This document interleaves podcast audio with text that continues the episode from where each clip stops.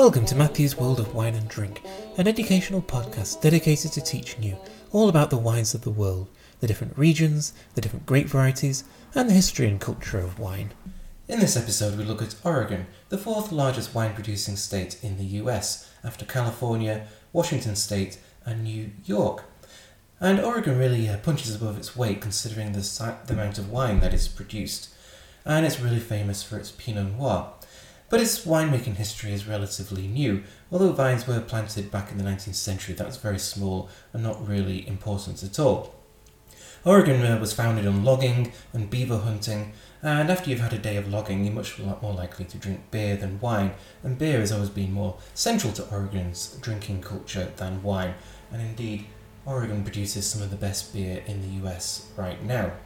Oregon's winemaking really begins in the 1960s when Richard Sommer planted uh, vines in 1961, uh, just south of where most of the modern winemaking is. But the really important uh, development was in 1965 when Charles Coury planted Pinot Noir, and then a year later David Lett planted Pinot Noir in the Dundee Hills, and this is really where the centre of wine production is now. The Dundee Hills is the most prestigious area of Oregon, and this is in the Willamette Valley, which is 240 kilometres in length from Portland to the city of Eugene. At that time, it was thought to be impossible to grow grapes and make wine in Oregon. Up until that point, it had just been fruit wine. And David Lett was advised by UC Davis and uh, the other small handful of producers planting in Willamette Valley that Oregon is far too cool and wet for grapes to successfully ripen and for wine to be made. And UC Davis's um, history with Oregon is not so uh, beneficial to the university. They thought it was impossible for vinifera grapes to grow. But David Lett really wanted to grow Pinot Noir and other Alsatian grape varieties such as Pinot Gris and Pinot Blanc. He was convinced that Oregon would work and that California was just too hot for those grape varieties to be successful. Oregon just kind of was completely out of people's minds. No one really knew what was going on in Oregon. Until, in 1979, there was a tasting where David Lett's Pinot Noir, his vineyard is called, or his winery is called Eyrie, and it did really well in a tasting, competing with French Pinot Noir from Burgundy. And at that tasting was Robert Drouhin of Joseph Drouhin, one of the most famous producers and negociants in Burgundy. And he was so impressed by David Lett's Pinot Noir that he staged a follow up the following year in Paris, 1980, where the wine again performed extremely well. And this really brought Oregon to the attention of the world. All of a sudden, this state, where which no one really knew where it was, let alone that they were making wine, was competing with Burgundy. And Robert Drouhin was so impressed that he actually was was persuaded to invest in in Oregon and bought some land and established a winery, which is called Domaine Drouhin of Oregon, and that was established in 1987. And his daughter, Veronique, became the winemaker.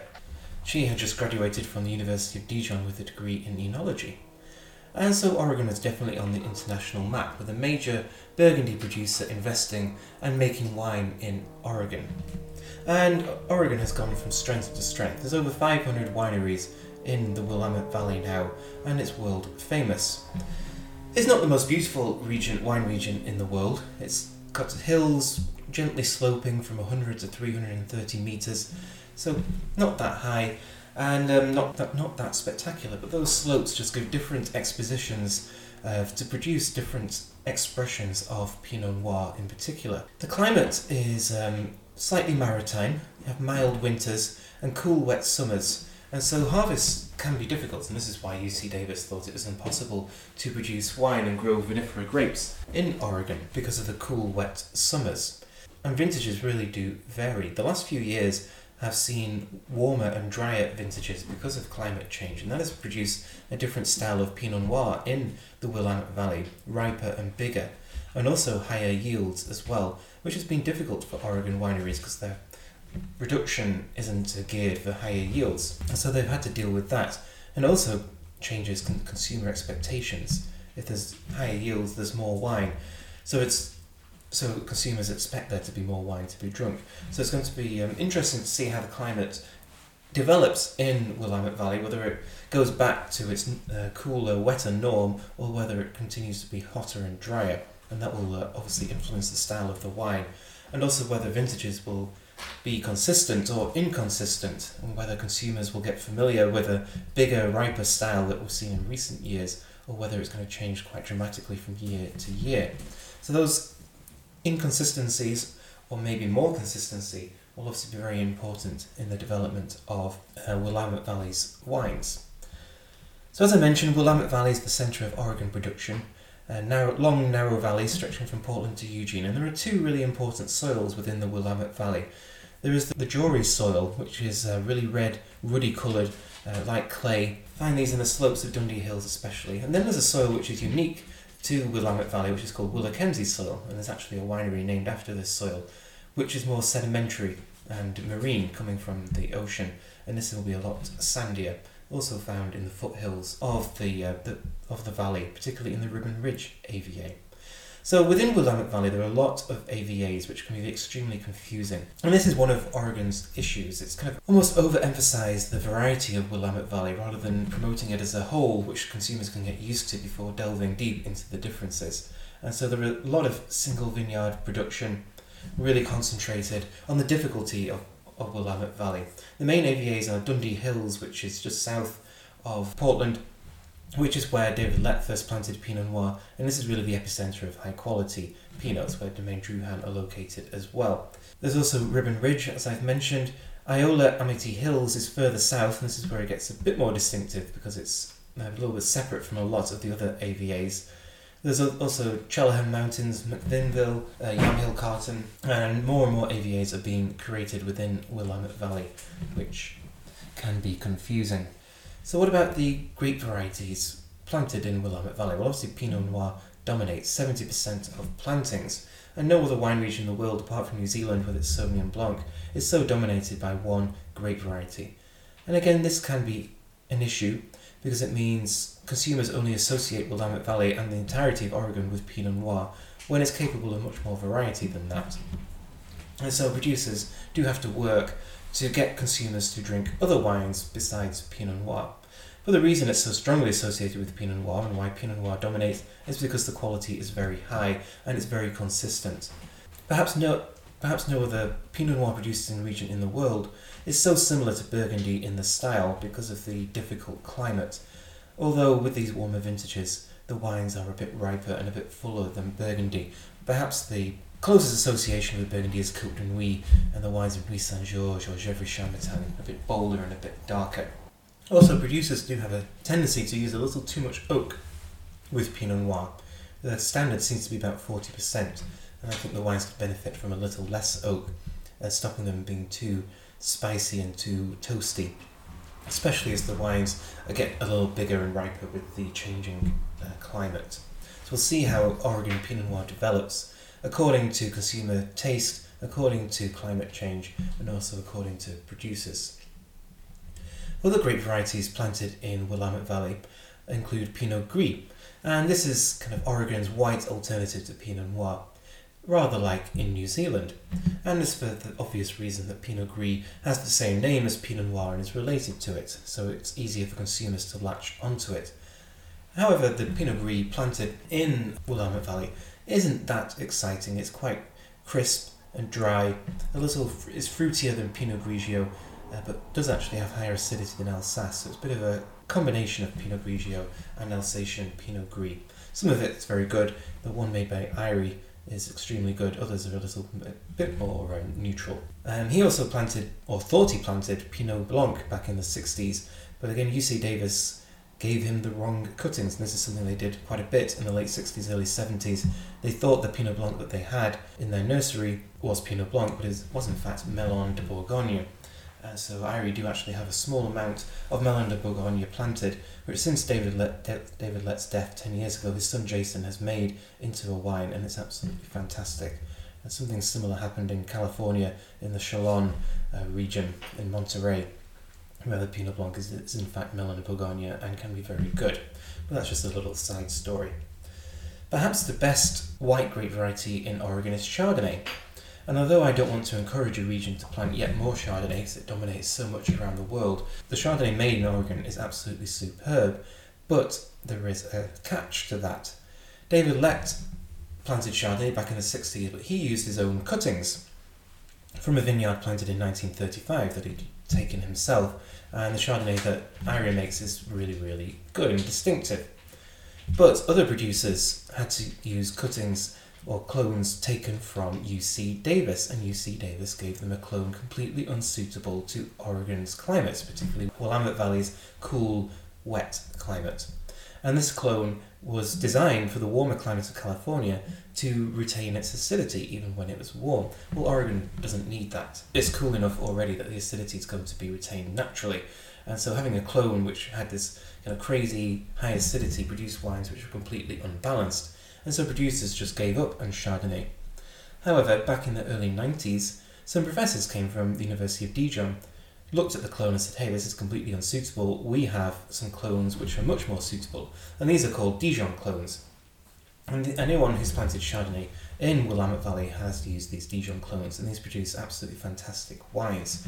However, a lot of producers are still very wary of planting Chardonnay because of that history in the 70s and 80s, and so not as much Chardonnay is planted as it should be.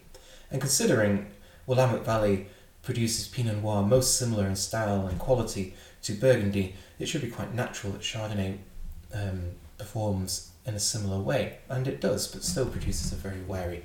So I'd recommend trying a Domaine Drouhin's Chardonnay or Adelsheim's Chardonnays, as well as Eyrie's Chardonnay for an example of the quality that it can produce.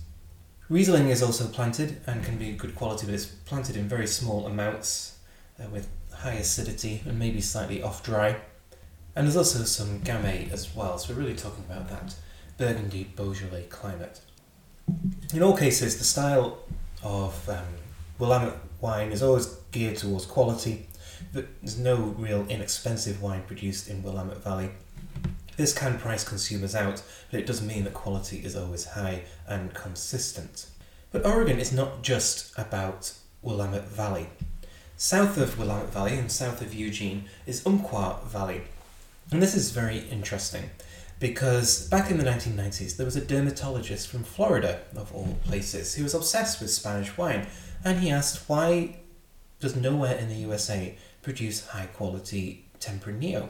And it's a very valid question there are almost no regions in the world which produce Tempranillo as good as Rioja or Ribera del Duero, for instance. And so he spent three years researching the perfect site for Tempranillo in the USA, and he was helped by his son, who's a climatologist.